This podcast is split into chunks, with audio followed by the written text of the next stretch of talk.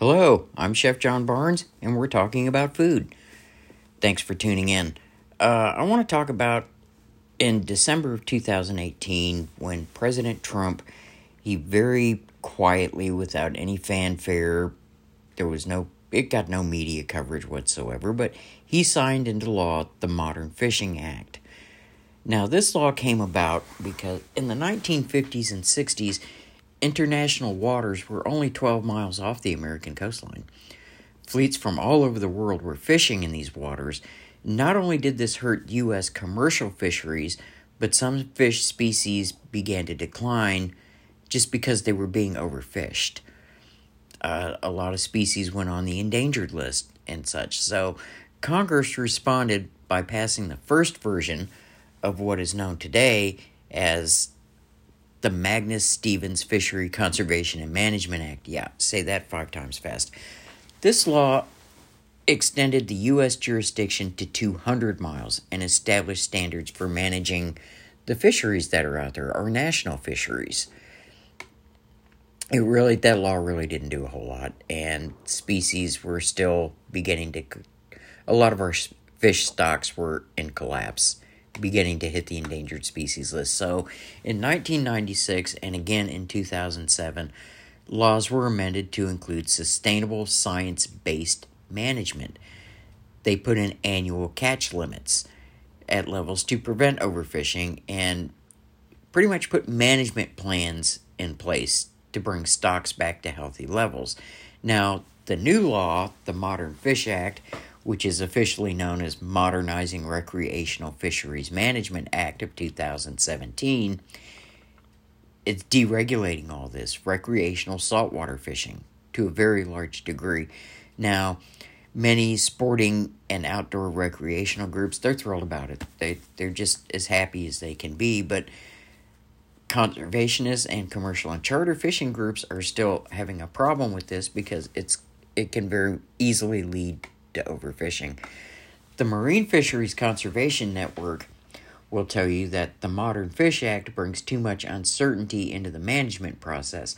We're loosening the boundaries of state and federal management, and political and economic considerations are going to override scientific fact in managing and making the decisions concerning our fish stocks and such. So, and the other problem here is, well, let's face it, fish don't know geographic boundaries. They don't look at maps, they just swim around all over the place.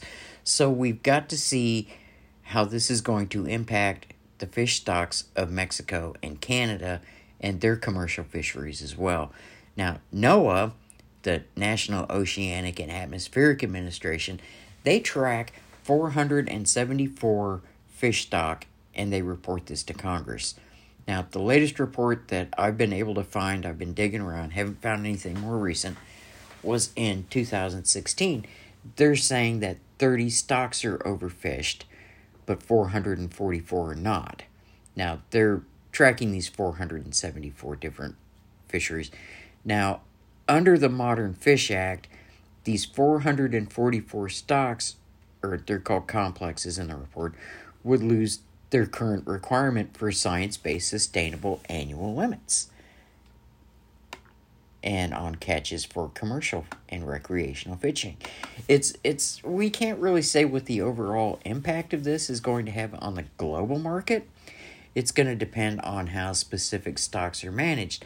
Some, such as pollock, are predominantly commercial, but you have sport fishing such as marlin, which is private, and Others, like red snapper, some of it's private and some of it's commercial. So it's pretty likely any change in this law is going to impact the fish stocks of Mexico, Canada, and other nations, anybody that's fishing out there. So I really think that if Congress wants to improve fisheries, if they want to bring up our fish stocks, if they want to prevent overfishing, deregulating this is not the way to go but rather you need to look at what's already affecting the fish stocks. I, climate change, uh, acidifying of the oceans.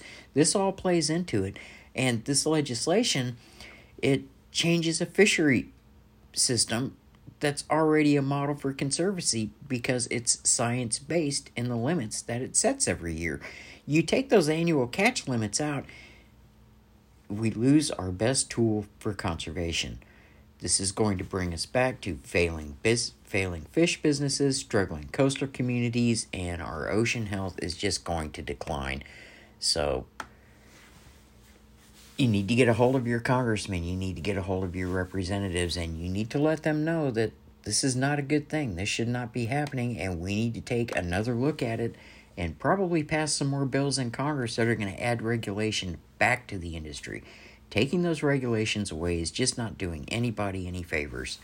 So, thank you for tuning in tonight. I'm Chef John Barnes. Uh, I welcome any comments and suggestions that you have you can go to my website, chef-john.com, or you can email me, chefjohnh, barnes at gmail.com, and I welcome any comments or suggestions that you have.